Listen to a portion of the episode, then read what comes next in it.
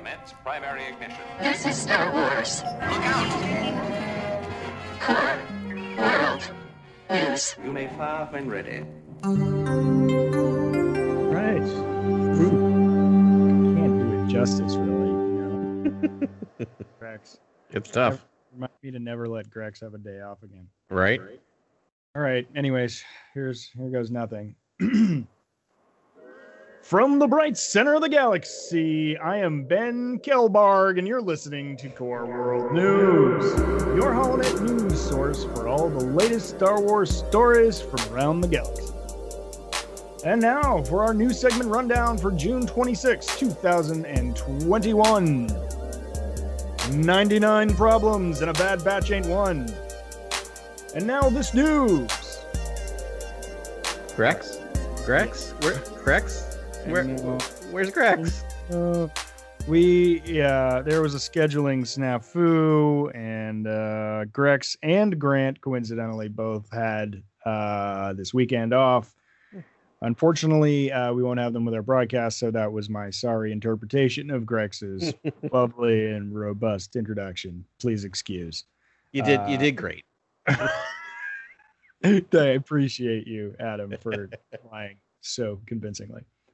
uh, anyways, we had a bunch of news in Star Wars this week. So Yeah. uh, why don't we dig in on it? Um, the one that popped to me first was we have Acolyte news, which is awesome.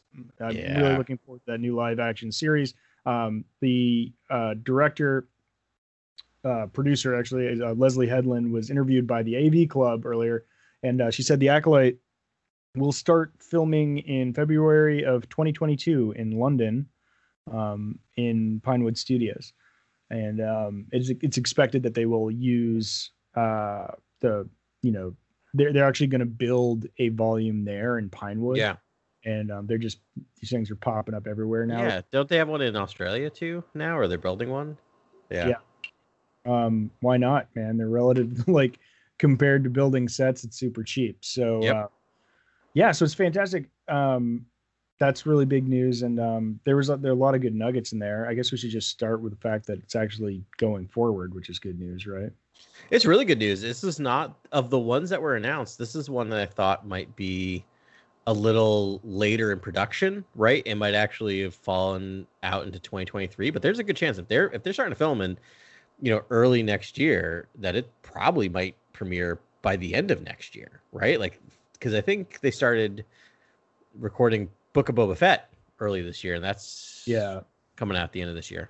yeah um so i read about this uh in an article by, called discussingfilm.net that's you know the tried You and know, true the- um The premiere, news source. Yeah. yeah. Premier um, Star Wars news source um, via Reddit, which is of course also where everything's true. Um, but th- they were guessing May, March, May, 2023. Um, yeah, that sounds you know, right. like give it yeah. a year. yeah. Um, and I guess it's going to be. Uh, I guess it, it is a given that it's going to be an eight episode series, um, which is cool. I guess they'll, you know, for the live action stuff, it seems like they're going for the eight episode, sort of 40 to 60 minute episodes, um, as opposed, you know, and the animated ones are going sort of Yeah. in the 20 minute range, 20 to 30 minute range, which I actually kind of wish the animated ones would be that long too. Yeah, we'll talk a bit about that when we get to uh, Bad Batch because you know I agree. Like this, this the last two episodes could have been one really long episode. But you know something that I think is really interesting is I wouldn't, I wouldn't, I don't know where this eight episode thing came from, other than that's what the Mandalorian is doing. But Right. if the if the Star Wars or not Star Wars, the Marvel premiere shows us anything, they play around with lengths because I think WandaVision was nine episodes and Falcon and Winter Soldier I think was seven or eight or six. I, and um, Loki is six, right? So I think I think a lot of it is that they're just allowing it to be whatever the story needs up to a certain point. That they, if you need a couple extra episodes, they'll give it to them. So we'll see. You know, That's I yeah, I you know I would say probably anywhere between six and ten would be my guess, and I love that. I love that they're taking the British version of of of, of filmmaking here with this stuff. Is that shorter seasons, which can be depressing because they go by very quickly, but there's not a wasted episode, and so I'm, I'm part of me surprised that they're going for eight. This felt like a six episode thing to me for some oh, reason. Oh, really? It just felt like it because I, I don't know why. I don't know what made me think that, but I just figured I don't know. Just something about the the topic seemed like it really might be a short season. But don't get me wrong, I'll take episode eight episodes happily. Right. So like up to this point, all we knew about the acolyte was that this is going to be a following a female dark side force user um, at the tail end of the era known as the High Republic. So that's interesting in and of itself, as the High Republic's really just kicking off in written form. We're going to get this sort of like coda or parallel story, I imagine. Um, you know, Yeah. at, fr- at the very end of the era. So that's going to be uh, very insightful as far as where the whole, you know, written the book and comic book High Republic series is going, um, which is fantastic. Um, but also, so we, we got a lot of actually really interesting nuggets here out of Leslie in this Mm. interview. Um, the the first of which is that um, her favorite Star Wars media are Star Wars RPGs, role player games. Hmm. She loves being in the galaxy and making decisions in the galaxy. Um, and I just think that is that's really cool. I, I mean, I'm not really a big RPG player. I, you're a much larger one, but Uh, well, Um, and Grant is is is Yeah. yelling somewhere that he's not on this episode because he he you know of the three of us, he's the one that actually like runs campaigns, and Yeah. he's really he's really trying to get us all started on a on a on an RPG of our own, which which we'll totally do. But I, you know, I love that because that means I don't know what roles she's played, but if you're in an RPG, even if you're not the dungeon quote unquote dungeon master, Right. the person running it, but even if you're playing it, you are immersed in storytelling. So that means if she's been playing Star Wars RPG games, she's been telling stories in the Star Wars universe for a, for a lot longer than we've we've thought, right? Which is great. yeah i mean that is the that is the i don't know pinnacle of star wars nerddom when you're playing you know star wars rpgs and are like all right what's it like to be a droid today and what's it like to be a bounty hunter and like you know it- it's good to know she's been in those skins it, I- it just makes me even more excited about this series knowing that that's that's her angle Yeah. Uh, on all of this. Um, another interesting thing was sort of the flip side of that is that she's she mentioned she brought in a writer that's never seen Star Wars before on purpose, just for like some perspective. Yeah. Um, do you think that's that's healthy? I do. I do. The the more voices we hear, the better. I, you know, again, I mean, I think this is demonstrating something we've talked about, which is collaboration, right? Collaboration, when we see it in Star Wars, seems to work really, really well, right? Um, you know, if that was the only writer and there wasn't anyone else saying, "Hey, you can't do this," that would be prob- a problem. But we clearly have a lot of people surrounding this that know the Star Wars lore. The Star Wars storytelling group, or the story group, is going to be taking looks at it and saying, "This works, this doesn't. You need to tweak this." But yeah, I'm I'm happy with that. I I think that'll. I I, I want someone. I always want someone in the room that's more focused on good storytelling and less Yeah. focused on does it fit in Star Wars because there's enough people overlooking that part of it that just let storytellers tell the story and the Star Wars people will figure out if it works.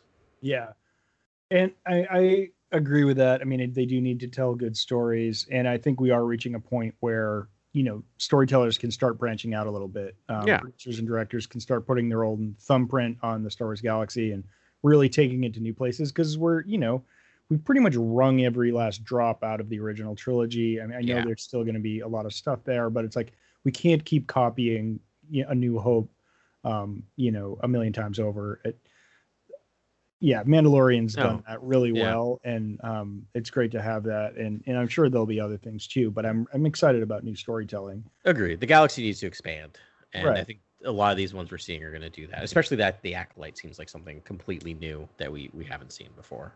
Yeah, and then this last um, bit about it, and this sort of is the flip side of that, right? Is is that she really wants to follow in George's footsteps. Mm-hmm. Um, and then, so I just want to uh, read this quote real quick. Um, so she really wants to follow in George's footsteps. He's such a deep worshiper of film and not just the medium of film, but the history of film and the way film has been used and all the different genres that he infused the original trilogy with is something that not only he can do, um, is, is something that not only he can do. Uh, then she's she continues by saying um, the feedback on social media was don't make Star Wars political. I'm like George Lucas made it political. Those Yeah. are political films. war is by nature political. That's just what's up.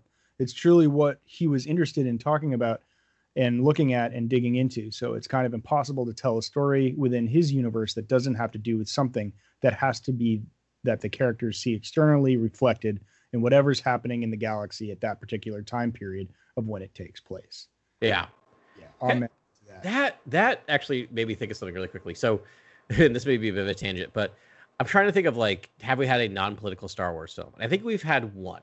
I think out of the 11 Star Wars movies, we've had, in my opinion, one non-political Star Wars movie, and that is Solo, which I Yeah. love, but also the least performing Star Wars movie of all time. Again, you know, I it still did fine. I think I think the it got overhyped the storyline about it being a bomb. Like it made I think like half a billion dollars. Right, so it's still right. very successful, but not you know. And so that's interesting because every other Star Wars movie is political in nature, as she said, right? Yeah. war is political, and Lucas and Lucasfilm has taken a very clear stance of where they stand Yeah. on these issues. yeah. Yeah, and it's exciting and um you know and just because like america's like it's it's a touchstone everything's political it doesn't mean that the politicalization that's coming on here is right and it doesn't it certainly doesn't mean we need to stay away from certain ideas because it might offend a minority that thinks Right. that like trump is still president like that yeah all the more reason to go the other direction as far Yeah. as i'm considered yeah, as far as I'm concerned. The other thing, I you know, at the risk of sort of guessing what Grant would say, I, I know I know Gr- Grant always he's spe- specifically with religion is one thing he talks about Yeah. a lot, um, Yep. and saying you know I, I wish that they just went there and went into like the you know religious stuff, and that, that's a w- thing that I, ironically, you know, the politics around religion is less of a touch stone you know less of a hot button issue right. than really like Hmm. um nation state politics are right now and they, um i hope that she looks into that as well Do you want me to read you the literal textbook definition or the literal dictionary definition of acolyte? yes A person assisting the celebrant in a religious service or procession. here we go get Yeah. ready So, I, if any show, you know, harkens to that and looks at the, you know, a church of the force. In this case, I'm guessing it's to be a church of the dark side of the force, right? And and Yeah. and we got a, a a minuscule glimpse of that in the Rise of Skywalker, and I'm I'm excited there's a chance they may explore that, and I'm sure Grant is very excited about that too. yeah absolutely Yeah. really i hope they go full into it I, they just they haven't there's some stuff in legends uh and it's some of the stuff i mean uh, Darth Bane Rule of Two is probably the, the one that comes to mind first, where they really get into to what it's like to be on the other side. Yeah. You know, grow up sort of indoctrinated by the dark side and believing that this is right. And again, very prescient to what's going on in the world now with a lot of nationalism. It's like, how can people get so dissuaded down this dark path? Right. And, um, you know, this could do a lot of legwork to flesh that out in a really exciting way. And Sith are cool. Like, you Yeah. know, Sith are wrong and they're bad, but like I'll read about Sith, watch Sith doing evil stuff all day. It's Yeah. just fun. It's fiction. And what's interesting is like from if you're a person who only watches the movies and the shows, which is I'm going to argue is like 90% of Star Wars fans realistically, if not more. Yeah. Um you you've got a, only a little taste of Sith, right? Because they've kept them mysterious. If you read the comics and the books, they definitely explore these in more depth, especially in the old canon. But even in the new canon, we get a little bit of it. So so it's exciting that this is kind of being brought to the forefront of Yeah. of Star Wars. I'm excited to see what they do with it and how they explore it in a way that all Star Wars fans will will see it. Yeah, absolutely. I couldn't be more excited for this. I mean, Yeah. I'm excited about all these live action series, but this one, when they announced the Acolyte, I was like, oh, that's it's wild. That's a big step. Yeah. Um, and yeah, I guess so. d- Further down the line, another news item uh, this week was that um, Star Wars is now bringing back into canon some uh, very popular Legends book, and they're under the title "The Essential Legends Collection." And um, you know, people like us who see this think it's more than just trying to repackage and sell more books, even though that I'm certainly a certain That's a big part of it. But that. yeah. yeah. um, it's like, well, why is this essential? And Yeah. so we have four new titles that have been announced. Um, actually, you you just bought the original run. What was the what were the first ones that were? Yeah. released? So the first ones were the first uh, Timothy Zahn Thrawn trilogy from way back when, that was Heir to the Empire. So they released the first book of that. Um, then they released the Path of Destruction, which is the first of the Darth Bane trilogy by um, Drew Karpyshyn. Drew, yeah, Karpyshyn. Yep. And then Shatterpoint by Matthew Stover, which I think is part of a loose series, but on this they don't have a subtitle, and and that's uh, that's the uh, Mace Windu Right. uh, story. We talked a bit about this. Uh, I think when they first announced these, um, and we, we can kind of delve back into it. But I, you know, from a, from from a collector standpoint, I love collecting books, and these are really nice paperback. They're my favorite size books to read, yeah. and it actually brings me back to high school. We we were given a book assignment where we could pick any book that was that was in this size, and that was considered literature back then. yeah. So part of me is wish they had published these in these because I couldn't have gotten away with reading uh reading a Star Wars book and showed it to my professor and said, "Look, it's uh it's written a paperback." Um, but yeah, I mean, it's interesting. You know, the Timothy Zahn stuff makes sense. He is he's someone who kind of survived the the transition to the new EU, and we know that Zahn is a main character. We've heard or uh, Thrawn is a main Thrawn. character. I always do that. Yeah. Um, I mean, he was he was name checked in the Mandalorian, right? So we're gonna see him yeah. in in live action at some point. It's inevitable, I yeah. think. And we've already seen him, uh, th- the Thrawn character in animated form. Yeah, exactly. And Bane is is canon. He's been mentioned, I think, in right in the uh in the Clone Wars. I think we do we see his. Yeah, he popped up as like Yeah. a ghost that Yoda sees, I think, on one of the planets he visits. Moraband, Korriban, something Yeah. or other. Yeah. Yeah, Um. So that's that makes sense. So I guess we'll probably end up seeing him at some point. I hope so. That'd be great. Yeah.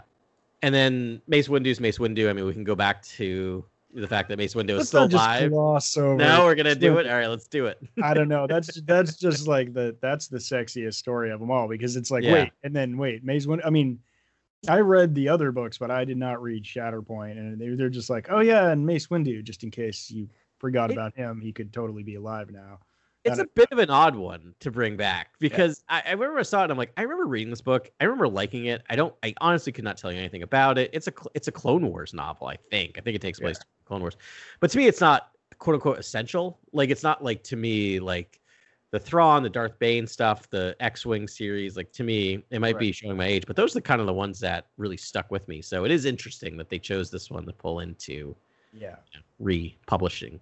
Right. So that brings us to today, where they've now announced the next four books that they're going to be publishing, and Yeah. uh, you know they're small enough you can sort of get your head around it. But um, so this set uh, it has the second book in the Darth Bane trilogy, uh, titled Rule of Two.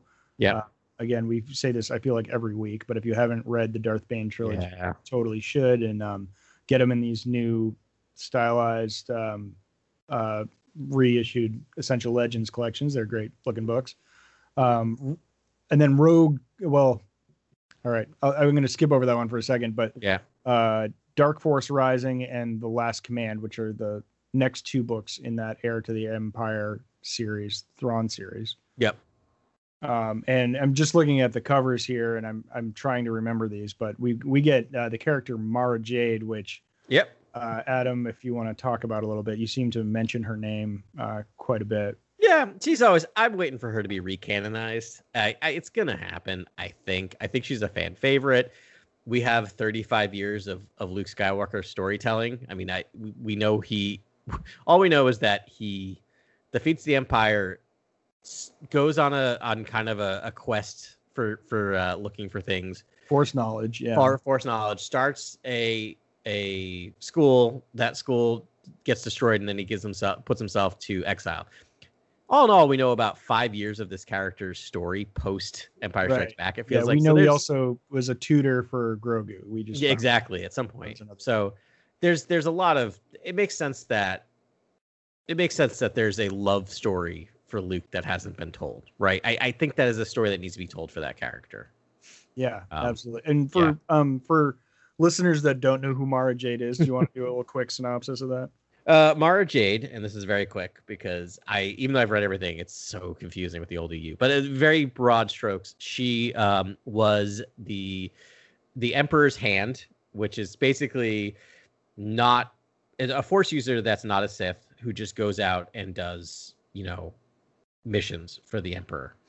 Uh, she was tasked with assassinating uh, Luke Skywalker at some point. Uh, they fought a few times, fell in love, got married, and eventually fought uh, the Yuuzhan Vong and had a kid. Right.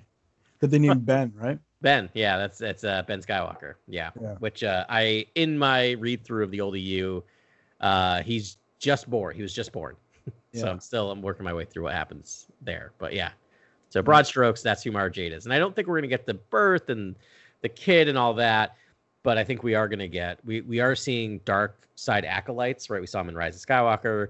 We're getting the show The Acolyte we talked about. We know that there are dark side users out there other than Sith, right? So it just opens the door for a Mara Jade character, and so I think I think that would make sense. I think there's a story there that we'll see. Yeah, I could definitely see a thing, and again, I'm poor Grant is taking part in this, but um, I could see a way they could weave Mara Jade's character into the canon now, where it's like maybe so like she was still taking orders from the Empire after you know post Return of the Jedi, Yeah. through one of those um yeah, the messenger droids. messenger droids, the Yeah. red hooded like scary messenger droids, and Yeah. you know takes a swipe at, at Luke. Like that was one of the things. Um, Yeah. And so, and, and the coolest thing about Mara's character is that she's a dark side user that sort of came back to the light, but Yep. still will always have that dark side Yeah. part of personality. Yep. And um, and you know, and Luke is, you know, he's kind of waffles back and forth too. So Yeah. a lot of interesting stories to tell there. And then, you know, ultimately she doesn't end up on Ahch-To. Um, so we know some, you know, they parted, but maybe there's a little Luke out there somewhere running around, which could be a cool story for later if they ever did a sequel sequel trilogy. yeah, Maybe that, you know, person joins up with Rey and Co. Um, in the new new Jedi Order. Um, I yeah. don't know, something like that. But you you know, you could definitely you could you could squeak her in there.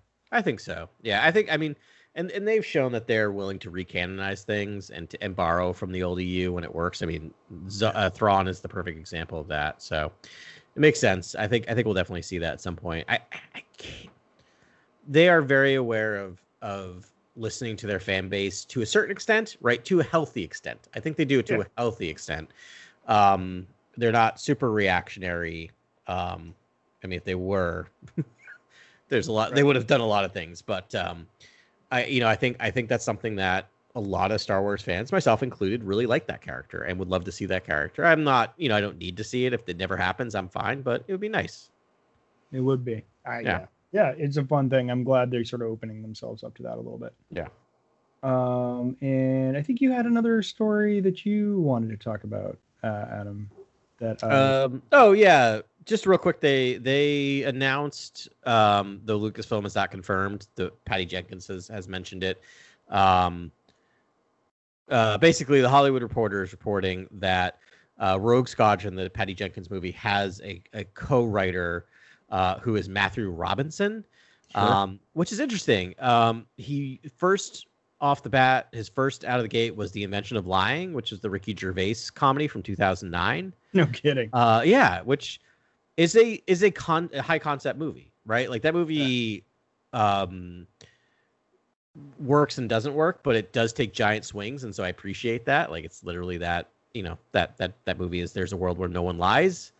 Lying is not a thing. People aren't capable of it. And Ricky Gervais wakes up one day as the only person able to lie. And what would that be in a world if you could lie where no one lied, right? You would just say something and people would take it as the unvarnished truth. So it was Wow, I interesting really want to see that movie now. it's super creative and it has some it it's some stuff that doesn't work or doesn't quite make sense but again right it's a very high concept movie um other than that you know not a ton he did work on a, a movie from this year called love and monsters um Okay. yeah, I've seen Uh, that kicking around the. Uh, yeah but he's working on but he's working on some other stuff he's working on the edge of tomorrow sequel and edge of tomorrow Yeah. is a really good one Yeah. um though what's confusing me and this is neither here nor there apparently the name of the sequel to edge of tomorrow is live die repeat and repeat which i am i like that title i'm glad they're doing that Yeah. um that's pretty fun and he's also working on a remake of little shop of horrors So I, the thing to Okay. take away is this is that he writes a lot of different things in a lot of different genres. So it'll be interesting to see what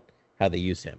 And this actually dovetails with um, the book that I forgot to mention, uh, which is Oh, right. going to be wrapping their heads around and bringing into this um, uh, Essential Legends collection, Rogue Squadron.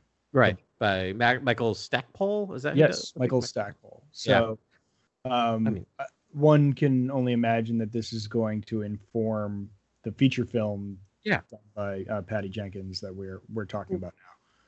Yeah, my biggest question with Rogue Squadron, the movie, is time period. Yeah, me too. Yeah, because I could see him doing anything. I could see them either doing it within the original trilogy or po- just post original trilogy. I could also see them doing post post post sequel trilogy. Right? They could bring Yeah. back the mantle of Rogue Squadron. I'm really interested to see. My my guess, and the one that I'm weirdly less interested in is I think they're probably going to do it post Return of the Jedi. They seem to love that era. Yeah, uh, there's a lot going on there, and I guess maybe they fe- maybe they're thinking like, well, we have all these live action series happening in that time. Maybe we should just stake a a, a feature film in that period as well. Yeah. Um, and this would, I guess, make sense there. But yeah, I don't know. I mean, yeah. So it's kind of, I mean, in that case, sense, it would be like a Rangers of the New Republic movie. Kind of, right? Yeah. Yeah. Yeah, Yeah. we know like Rangers of the New Republic has been temporarily shelved. Uh, Yeah. So I don't know. I mean, and again, that that live action series was was dubious, questionable, like an interesting call in the first place. I had no idea who would be in it. Who you know, we had Yeah. guessed. I guess it's a Cara Dune spinoff because everyone's getting a spinoff, but like it's obviously Doesn't going to be that. Harrison Dula was floating around for a while. I mean, right. That so was us, just- though. I mean, we Uh, created. right, but but that counts. we are media talking heads, right? Yeah. Um, yeah, uh, yeah. a- again, that's that's the big looming question there with Rogue Squadron. The um, feature film is when. Uh, Yeah. yeah. I mean, I, I would actually love a sequel, sequel sort of affair. Yeah. clean. I love that too. Because it would be sort of parallel. Because and again, in like comics, they've covered so much of that terrain with the Rogue Squadron, and it's like, I mean, Patty Jenkins could adopt the books, but or adapt the books rather, but it's like that's that would be a first. Yeah. I mean, maybe they'll borrow, right? Maybe they'll they'll take what they want from Yeah. that. I mean, I, I you know, I don't want to be like, you know, well, they better. You know, I never like that sentence, but I, it's Yeah. going to be odd for me if you have a Rogue Squadron movie and you don't have Wedge until he's at the head Right. of Rogue Squadron. If you're doing it post post the the original trilogy, right? Post Return of the Jedi, which I mean, maybe they will. You can absolutely. Re- I'm not. You can absolutely recast that character, right? Like he's Yeah. not a well-known actor. You can get anyone who looks kind of like that in there. yeah. Um, just don't make him svelte, which I'm sure they will, um, because because Wedge is pudgy. Um, but so we'll see. It'll be odd. I don't know if they're gonna do that, but if but if they do it post, what I like about post sequel trilogy is the world's your oyster, right? Like you can do Yeah. anything you want. I mean, you have the you have the New Republic, the new New Republic. I don't know what we're calling it at this point, but you do have that yeah. there, and you have you don't have to do everything. You don't even need to have Poe be part of that necessarily, right? You can have Poe being a high level. He's a general at this point, so he's not out Yeah. Flying space missions anymore. It'd be so. great to get some cameo from Yeah. cameos from sequel characters. I mean, at least Sure. one Babu Frick cameo, right? Of course. Well, he's good as his own damn X-wing. Yeah. Yeah. um, yeah. I mean, I, I'd love it if, Yeah. uh, you know, there was some Poe going on there as well. Uh, we only have to wait 18 months to find out. For heaven's oh man, thank God for all the TV shows. Yeah, yeah, right. Um, thank the maker. Yeah. Um, yeah. Uh, so that uh, that's pretty much it. That's the news for this week.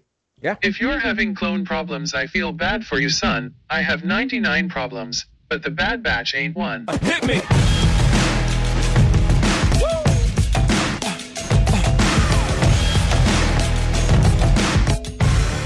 All right, time to discuss another episode of the Bad Batch, uh, episode nine, Bounty Lost. Uh, ben, what'd you think of it? I loved it. Yeah. uh, it was bonkers. Yeah. totally bonkers. Uh, I, I never like look for the titles beforehand, so I was Mhm. like, "Huh, bounty lost. That's interesting." No idea what that meant. And I'm like, "Oh, so Bane actually lost his bounty." Yeah, Um, Yeah. Okay. and uh, it was interesting. I, I didn't think that like they were gonna get um Omega back in an episode. You know, like I thought that might have been a long, you know. So there's a lot of surprises. We get a return from another character that I really like. We see Omega in action a lot, which I like. There's a lot of Seth Green as uh, Todo 360, the small droid, um, and and some deep like Camino lore.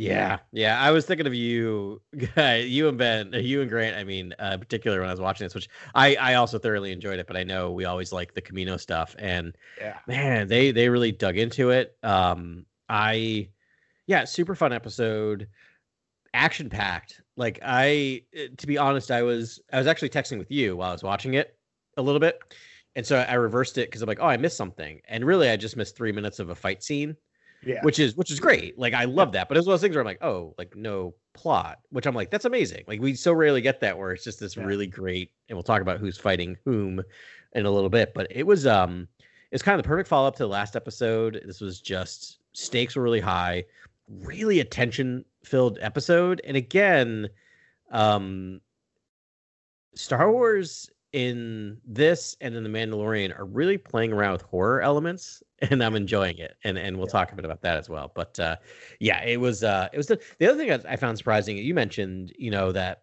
they got Omega back in a single episode, which I was not expecting either. Um, they also revealed some of the secrets surrounding Omega in Yes. this in this episode, and you know we still have what six episodes to go i think Seven. And- seven this- this was 'cause episode nine, episode nine, is- so we have yeah. 16 so that's right so we have seven episodes to go and they're doing a lot of things that i kept thinking they would wait until the end of the season so you know they're they're just really flying through plot lines in, in a very satisfying way but i'm i'm surprised yeah Yeah, me too.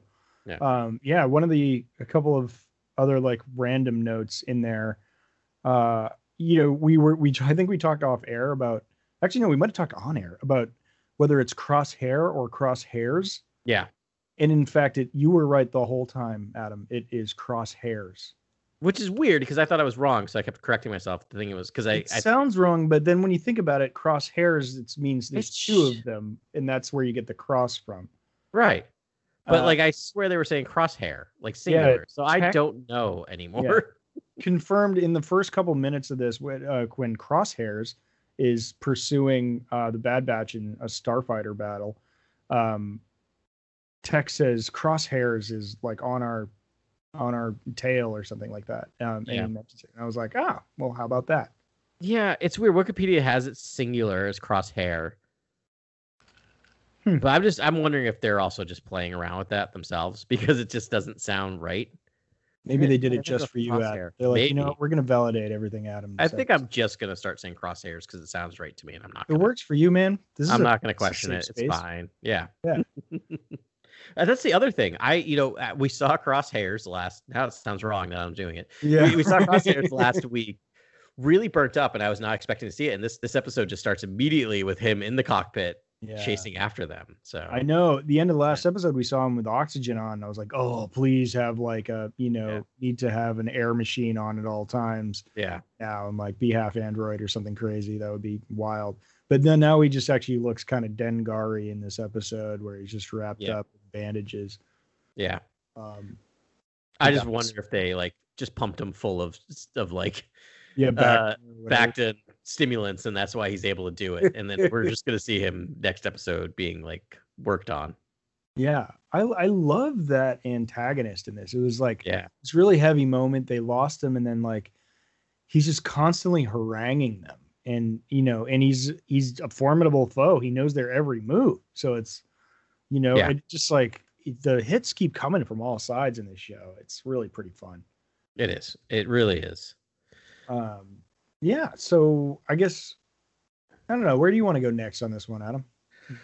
Well, I'm just kind of looking over my notes. Do you want to just do you want to just talk a bit about because they do it relatively early on in this episode. They reveal why Omega is so important to the Caminos, Kaminoans, and and how it relates to others. And and you know, sometimes the internet just is the internet and gets everything right. And Yeah.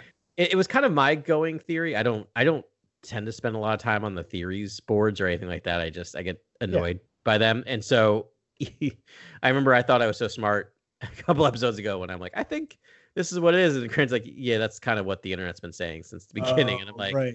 that, Yeah, that makes sense. But yeah. So what we're talking about here, yeah. So like, Yeah. she's an unaltered clone, the same Yep. as Boba Fett. There was another that was made. Yeah. Um, and I guess that's why she's valuable because they obviously don't have Jango Fett anymore. Because and I guess if, I wish we had casual Jason for our, for a science explanation here, but uh, I guess you can't clone an altered clone because the altered clone would be altered. It's better guess, to yeah. clone an unaltered clone, and then essentially you have the same genetic material. Like I'm guessing mutations would stack up on one another, you know, so you'd start getting very, you know, a lot of bad things happening, extra fingers and whatnot. Um, and as we know from later on, they've had some misadventures with cloning. Uh huh. Which I I think that is you know what's interesting is I was trying to figure out why were they so desperate to get an, altered clone of Jango Fett because it seems like it doesn't seem like that's the issue with the Empire, right? Like the Empire doesn't seem to care about the fact that the clones are degrading because they are not aware of it. So clearly, the the Kaminoans are doing something else, and I think we get a little hint of that, right? Like Yeah. that they've had some issues with cloning happening, and so it'll be interesting to, to kind of think about that.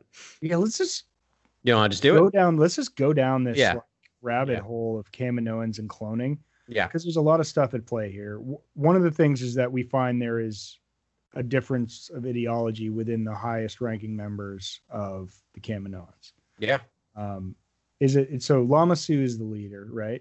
yeah, We have, and then we have a uh, Taun We uh, callback. She's there as like a right Yeah. hand, um, but she's not the the usual uh, right hand to Lama Su. What is her name? Uh, the other person is Nala Se. Nala Se, right? So new character, and Yeah. uh, and Nala Se actually has an attachment to to this human to Yeah. Omega.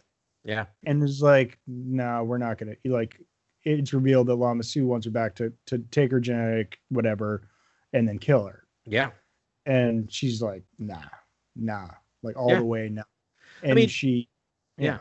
to the point She that they have bounty hunters and exactly like they actually are like hiring competing bounty hunters against each other, which is impressive because when you see the Kaminoans, in a lot of the ways, you just think they're this. They're all the same, right? They're all just obsessed with cloning, and I like this now that we're starting to see there's actually even different factions within. yeah. Um, and also, I just came up with this, um, like a little, little bit of uh tinfoil. Lock in force and attack position. I was just saying, so the Kaminoans are clones, right?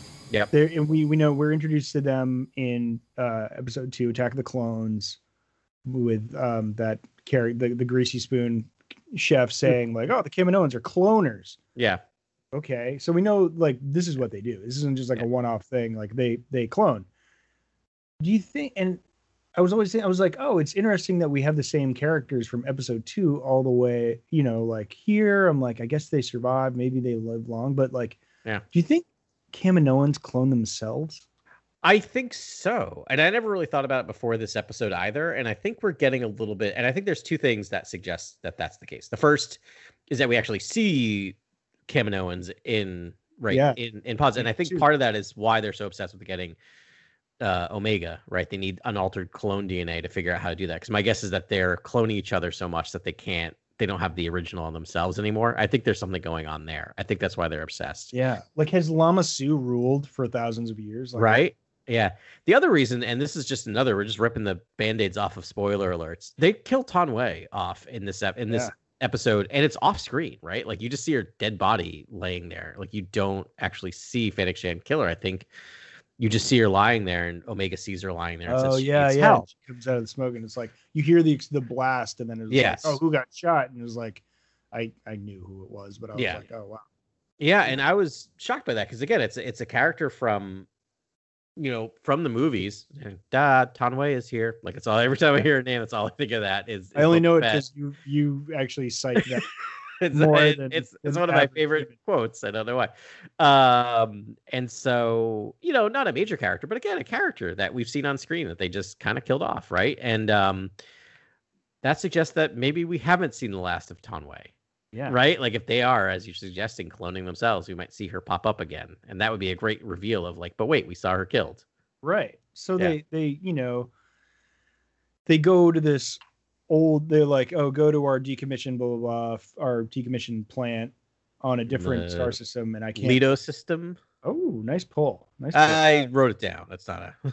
Hey, I it was it out counts. top of my dome, but yeah. no it, it's better if you actually prepare that means that like we're like prepared for the show which we do actually prepare but it's tough to sort of wrangle all these Oh, you can't write everything down. No, that's just it sounded familiar to me, but it says it's the first appearance. They have not mentioned that system before. yeah So yeah. So it's cool. Same design right? The sort of weird flying saucer sort of um like stations. These are floating. It's like a Yeah. cloud city. Yeah. it's really cool. And it gives Uh, us, uh, as a side note, it gives us a kind of a, a different environment that I really loved. Like they're literally, you know, I always think of Lando, you'll be, you know, uh, with us amongst the clouds, but this actually is because this the, all the windows are broken, and they're just walking through the misty corridors, which are literally just clouds in the middle of their corridors. And I think it's really, the, it just sets this the scene so awesome in this. and again the animation is obviously So fantastic to be able Yeah. to capture that um yeah yeah it's a it's a cool it's a cool space one thing like in my head canon i thought that like i mean i guess time has passed right this could i mean if they're doing clones of themselves because we see a tube actually really gross scene Oh, in- yeah. In this and like i'm really glad they did it because i guess you could only do it in animation you couldn't like do it in real life Yeah. because it would be too gross Yeah. but like I, was it fennec yeah it was fennec Yeah. So Fennec Shand i guess we're ripping the band off that too Fennec Shand is the one hired by um Lala Schmerler. Uh, Nala Se. I'll say that's yeah. Sorry, had something stuck in my mouth. um, and uh, yeah, Nala Se, and yeah, and and so a cloning vat like cracks, and then like explodes all over her, and she has like a cloning cadaver on Yeah, top just, of like, her. flops down on her because they're all just limbs. Like, Right. like, like Yeah. just like uh, Kaminoans are just 100% limbs. So it's just really ugh. It it. I just wrote down. I wrote down the the cloning stuff is gruesome. It's Gruesome. it's it's a And horror movie. Oh, and you're like covered in that embalming fluid. Uh, it's like yeah. which has like been there for like decades. Yeah. Barf. Yeah. God, that was gross. And then they have so a great scene of like Fennec Shand just stalking away, like fuming. You could actually see Yeah. Ming-Na Wen like making the exact same expression, just being Yeah. like, "Can't believe they've done this to me." Yeah. Um. Yeah, that was a great scene. It was so good. Um, speaking of Fennec Shand, I we last week we kind of had our discussion about Cad Bane. Um, I'm Yeah. officially coming around on Cad Bane. Yeah. Yeah, and I think because of how they're using him in this in this show, I, I, he is, um, he is scary, right? He is intimidating, and I think maybe just having him chase a kid, right, is part of it. But he Yeah. is. There's a couple moments where he pops up, and you you start to feel real nervous for Omega, and and then th- the fight scene between him and and Fennec Shand was great. Right. Like it was it went on forever. Um they kept one upping each other and besting each other. It was never clear who was going to be the victor. Um it was good. I just really enjoyed it. And I think they're using him, they're de- deploying him correctly in this show. And so I'm actually kind of on board a little bit. I don't think I'll go back. Part of me to like him may never need to go back and rewatch his stuff in the Clone Wars, but I think they've kind of figured out a way to use him. Yeah, I mean, I, I think they obviously, you know, we talked about this extensively last week. How, Yeah. the problem with Cad Bane is that like there's there's not a lot of drama around him because he never loses, Right. and it's like, well, I you know, I, I want followable characters on both sides, and you're you're just never sort of worried about that. Um, but then right after that, you know, we get this episode, and Fennec Shand is, you know, is going blow for blow with him. Yeah. And I'm just like, they could kill like Cad Bane in this show, man. Yeah. Yeah. You know? Yeah, exactly. Like I, I didn't know how it was going to turn out for him, and I, Yeah. I that. Yeah, I really wish they'd just do that. I want to see more on-screen deaths for peripheral characters. It's like, Yeah. people die. Like let's show them die. It would like add a huge beat to to you know anything, comic or It really would. animated Yeah. show. Be I- really pretty great. I think they're waiting for Boba. I think Boba has to pull the trigger on on Cad Bane, and and whether that is in this or in the book of Boba Fett or in some Right. ancillary thing. And I I- part of what I really like too is, and we talked a bit about this. I mean, we just saw a battle between two characters created outside of the movies, right? And it felt meaningful. And to me, I love when they do that. This this show is doing so well at merging all of these properties together to watch Cad Bane and Fennec Shand, one made for the Clone Wars, one made for the Mandalorian, Yeah. fight it out, and it feels it makes sense, right? To see these characters kind of equally, you know, you know, just equals. And so I really appreciated that. Where I'm like, oh, I actually care about two characters who are not from any of the movies. Right. Yeah. I was just thinking about like, yeah, I, I love Fennec Shand in this. It's great. Yeah, She's she's a great character, and I love that she's animated and in there.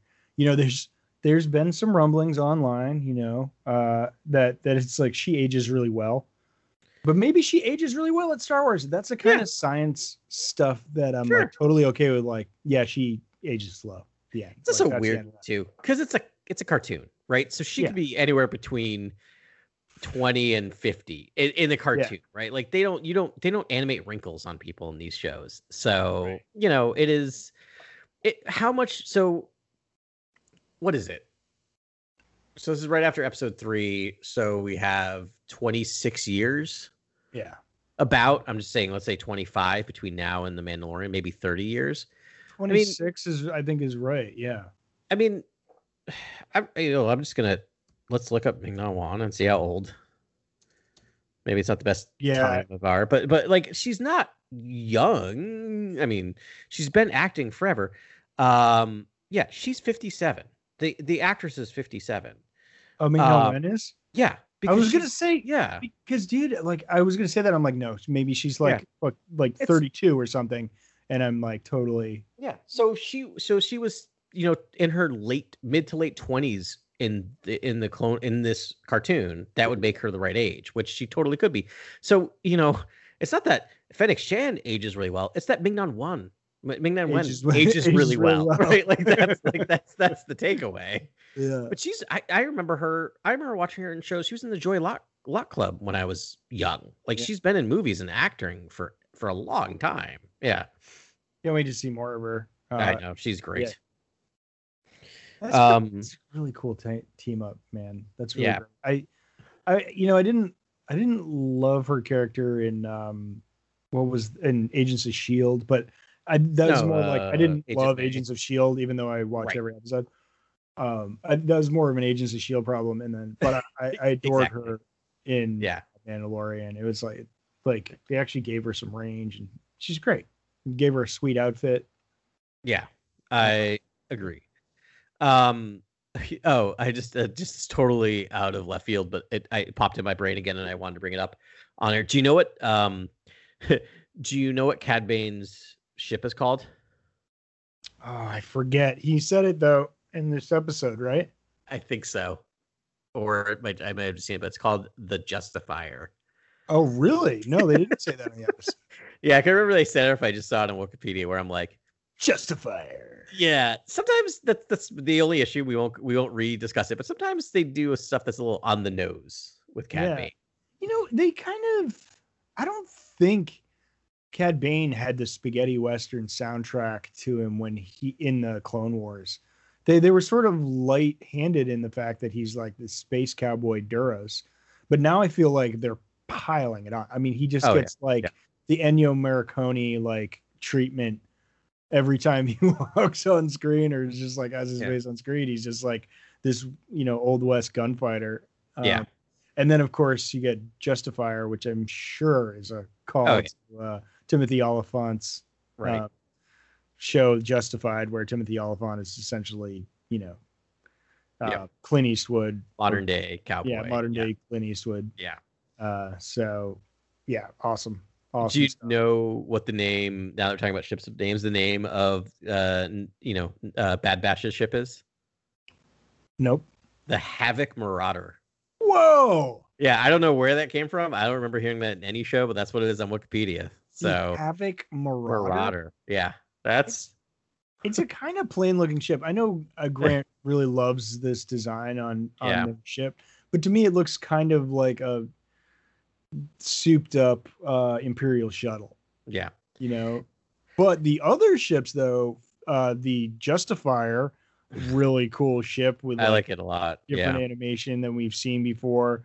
Um, and then uh, Fennec Shand's ship as well, very very cool. I love Yeah. that design.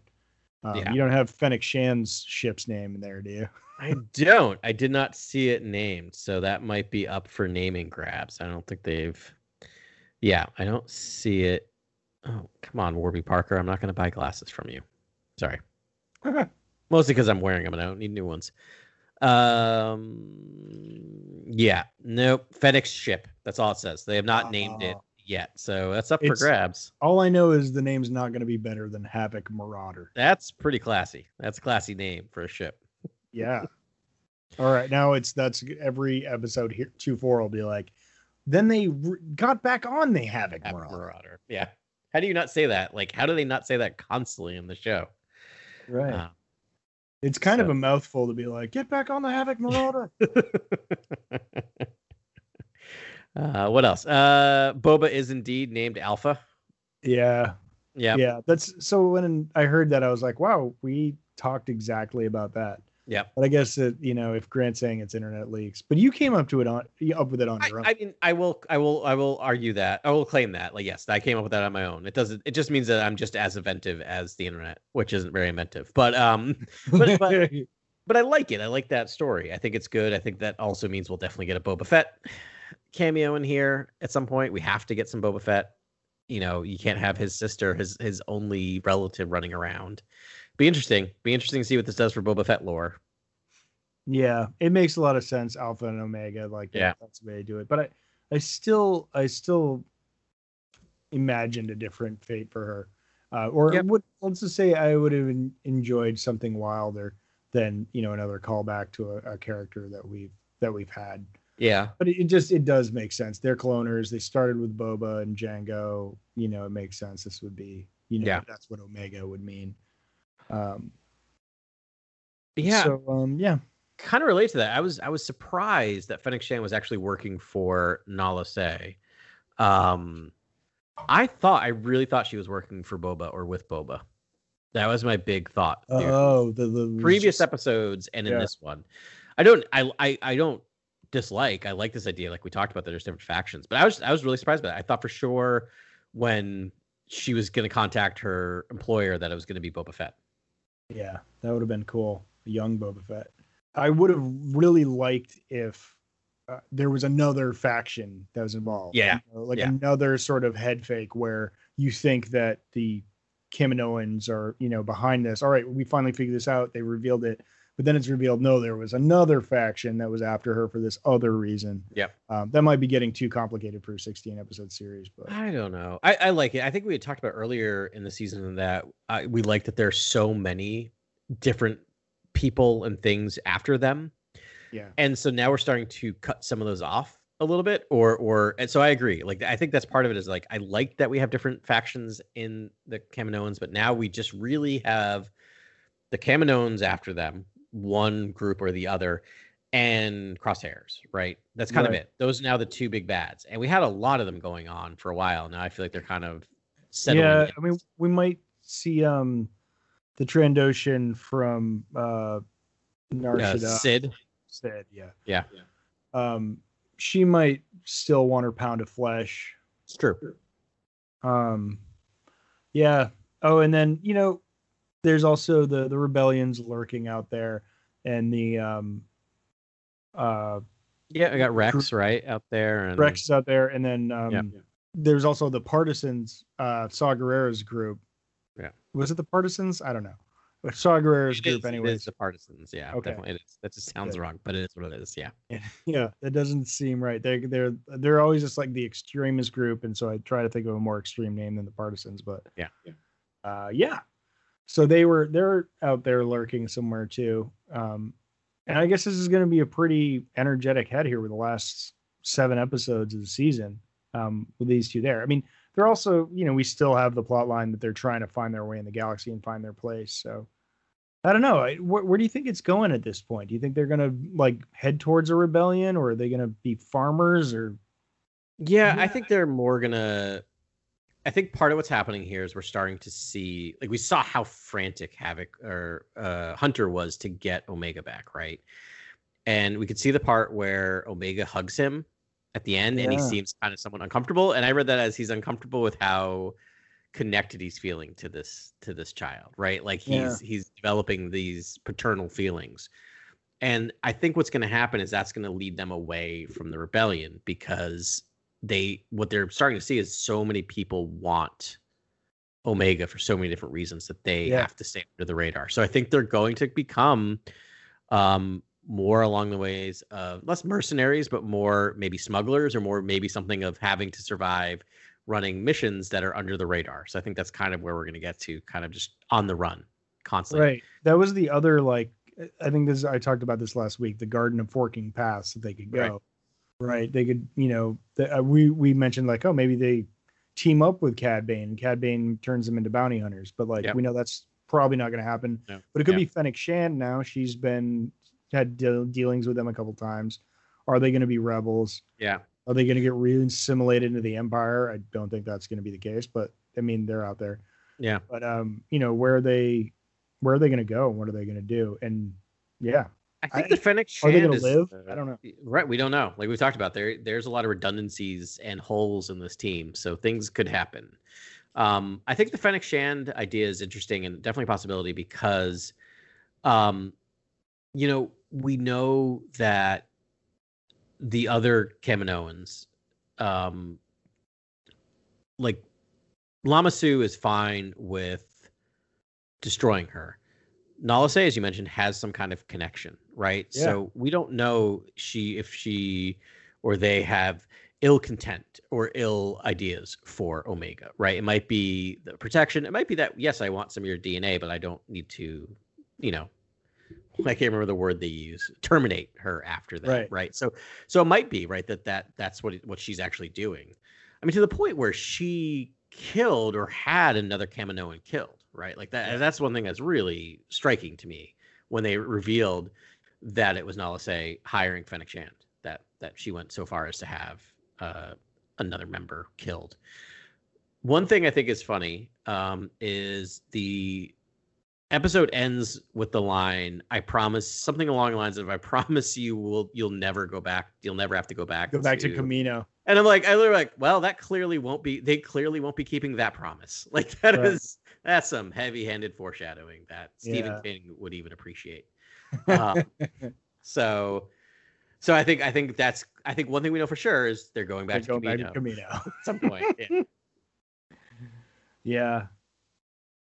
We'll see, man. Um, it's gonna be gonna be a blast of a ride there.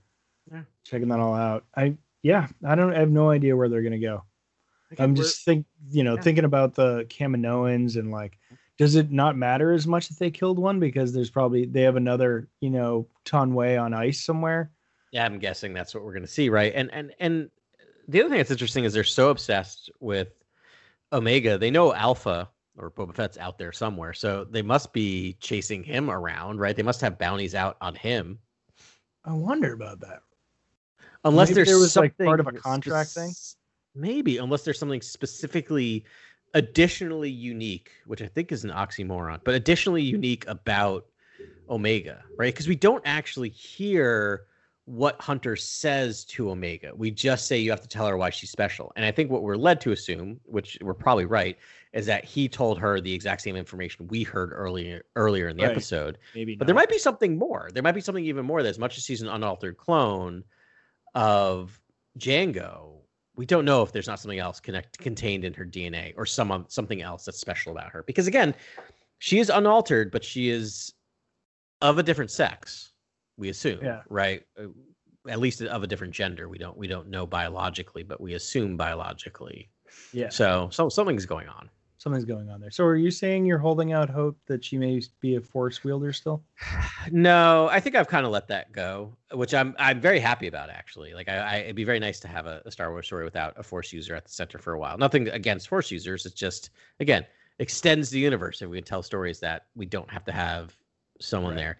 But maybe it could still happen, right? It could be that we we know that although the force does connect to bloodlines, we've seen that quite a bit in a lot of the movies. That's not the only thing, right? We know the force can. It does seem to suggest the force can pop up in individuals randomly. So there's still a chance that she could be force sensitive. And that may be why she's special, right? That they have cloned billions or millions, at least millions of, of Jango Fets, and one out of a million happened to, for some reason, connect to the Force. And that might be why they're obsessed with her. Yeah. Yeah. Yeah. Yeah. I, I hope we learn more about that relationship there and, and why why she is so special. Yeah, agreed. All right. Well, we're gonna forego talking about the comics this week because Vader is Grant's favorite comic. Yeah, and we just doesn't can't- seem right talking about Vader Yeah. without without Grant. So we'll do two next week, which will be fun. Also, uh, we'll do Vader and then whatever's next. Is it uh, actually a Bounty Hunters like a crossover issue? Bounty Uh, Hunters it might be, it might be, or it might be Alpha or uh Aphra. It might be an Aphra comic. It's an it's Aphra eleven is ne- next week. All so right. we'll do Vader and Aphra next week. That'll be a fun week. Yeah, yeah, Yeah, Vader thirteen, Aphra eleven. Um, yeah. Oh, and the Star Wars uh, High Republic number six. So it's gonna be jam packed Oh. next week. So we'll have a Cool. Starlight Beacon Bulletin, a couple of uh, Boba's bounty boards, um, and that actually might be a good place to talk next week a bit about what we're hoping to see, or we think we might see in the second second part, second Oh, of War of the Bounty uh, Hunters. of uh, no, I was gonna say of well, actually yes. So talk about what we think we're gonna see in War of the Bounty Hunters number two, and what we're gonna see in the second ha- second section of Mm. the High Republic stuff because Oh, right. Cavan Scott, Scott's novel comes out next week as well, which you know we'll give everyone a couple of weeks to read. But we can talk a bit about you know where we might be headed. Yeah, do a that's right. We were talking about doing like a little primer on part two Yeah, or phase two or whatever they're calling it. Of, yeah, uh, phase High two. That's exactly what they're calling it. Yeah, yeah. cool. cool, cool. All right. Well, um, everyone, thanks so much for listening to us. Uh, feel free to communicate your Star Wars ideas and thoughts to us via Instagram or Twitter or Discord. And um, yeah, have a great week. May the force be with you. This is Grex Kondak signing off. For the latest breaking news, follow at Corworld News on Twitter and Instagram. Thank you and good night. Remember, the Force will be with you always.